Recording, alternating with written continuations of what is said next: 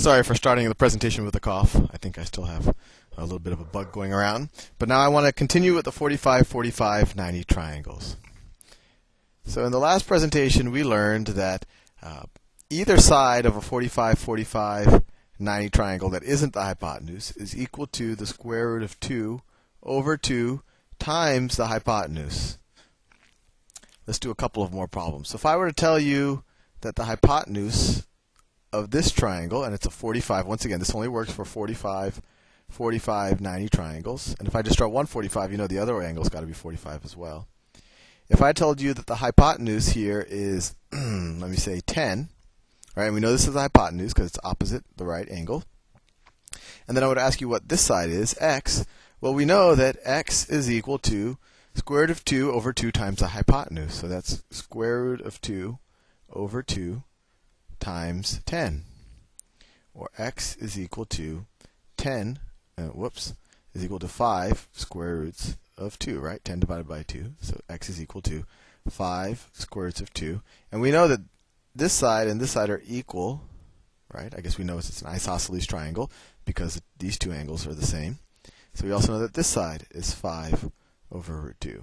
And if you're not sure, try it out. Let's try the Pythagorean theorem. We know from the Pythagorean theorem that 5 root 2 squared plus 5 root 2 squared is equal to the hypotenuse squared, where the hypotenuse is 10. It's equal to 100. Well, this is just 25 times 2, so that's 50. Plus 25 times 2 is 50. This is 100 up here. Is equal to 100. And we know, of course, that this is true. So it worked. We proved it using the Pythagorean theorem, and that's how actually we came up with this formula in the first place. Maybe you want to go back to one of those presentations if you forget how we came up with this. I'm actually now going to introduce another type of triangle, and I'm going to do it the same way by um, just posing a problem to you and then um, using uh, the Pythagorean theorem to figure it out. This is another type of triangle called a 30, 60, 90 triangle. 30, 60, 90 triangle. And if I don't have time for this, I will do another presentation. Let's say I have a right triangle. That's not a pretty one, but we'll use what we have. That's a right angle. And if I were to told you, tell you that this is a 30 degree angle, well, we know that the angles in a triangle have to add up to 180. So if this is 30, this is 90, and let's say that this is x.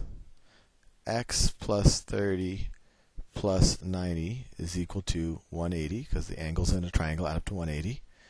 We know that x is equal to 60, right? So this angle is 60. And this is why it's called a 30, 60, 90 triangle because that's the names of the three angles in the triangle. And if I were to tell you that the hypotenuse is, let's say the hypotenuse of this triangle, let me instead of calling it C like we always do, let's call it H. And I want to figure out the other sides. How do we do that? Well, we, we can do that using pretty much uh, the Pythagorean theorem. And here I'm going to do a little trick. Let's draw another copy of this triangle, but draw it exactly, flip it over, drawing it, draw it the other side. And this is the same triangle, it's just facing the other direction, right? If this is 90 degrees, we know that these two angles are supplementary. You might want to review the angles module if you forget that um, two angles that share kind of this common line would add up to 180 degrees. So if this is 90, this will also be 90. And you could eyeball it, it makes sense. And since we flipped it, this triangle is the exact same triangle as this. It's just flipped over to the other side. We also know that this angle is 30 degrees. And we also know that this angle is 60 degrees. Right? Well, if this angle is 30 degrees and this angle is 30 degrees, we also know that this larger angle goes all the way from here to here is 60 degrees, right? Well, if this angle is 60 degrees, this top angle is 60 degrees, and this angle on the right is 60 degrees, then we know, well, we know that we know from the theorem that we learned when we did 45, 45, 90 triangles that if these two angles are the same, then the sides that they don't share have to be the same as well. So what are the sides they don't share? Well, it's this side and this side. So if this side is h, then this side is h, right? But this angle is also 60 degrees. So if we look at this 60 degrees and this 60 degrees, we know that the sides that they don't share are also equal. Well, they share this side. So the sides that they don't share are this side and this side. So if this side is h, we also know that this side is h. Right? So it turns out that if you have 60 degrees, 60 degrees, and 60 degrees, that all the sides are of the same length, or it's an equilateral triangle, and that's something, something to keep in mind. And that makes sense too, because an equilateral triangle is symmetric no matter how you look at it, so it makes sense that all of the angles would be the same, and all of the sides would have the same length. But hmm, when we when we originally did this problem, we only used half of this equilateral triangle, so we know this whole side right here is of length h. But if that whole side is of length h, well then, this side right here, just the base of our original triangle, and I'm trying to be messy on purpose. Let me try it another color. This is going to be half of that side, right? Because that's h over 2. And then this is also h over 2, right over here. h over 2. So if we go back to our original triangle, and we said that this is 30 degrees, and that this is the hypotenuse, because it's opposite the right angle, we know that the side opposite the 30 degree side is half of the hypotenuse. And just a reminder, how did we do that? Well, we doubled the triangle, turned it into an equilateral triangle, figured out this whole side has to be the same as the hypotenuse, and this is half of that whole side. So it's half of the hypotenuse. So let's remember that. The side opposite the 30 degree side is half of the hypotenuse.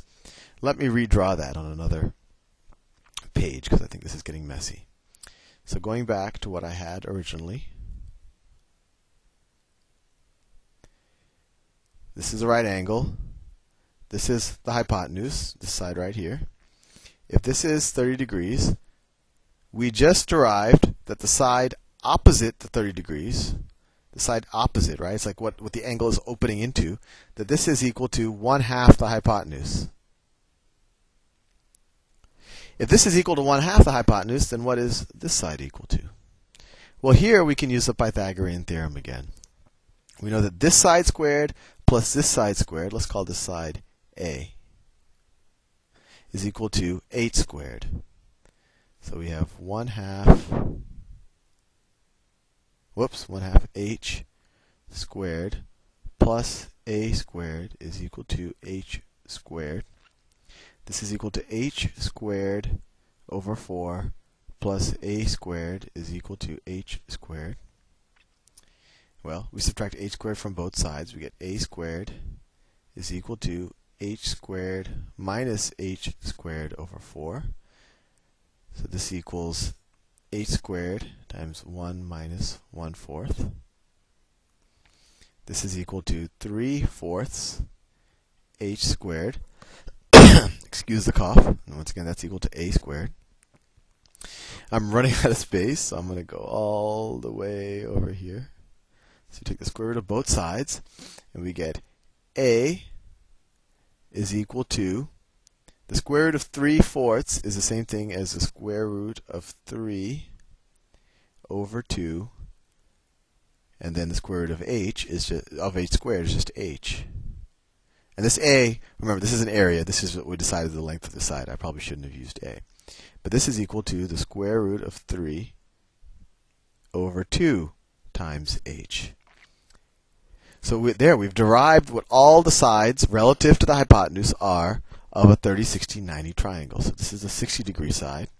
So if we know the hypotenuse, and we know this is a 30, 60, 90 triangle, we know the side opposite the 30 degree side is 1 half the hypotenuse.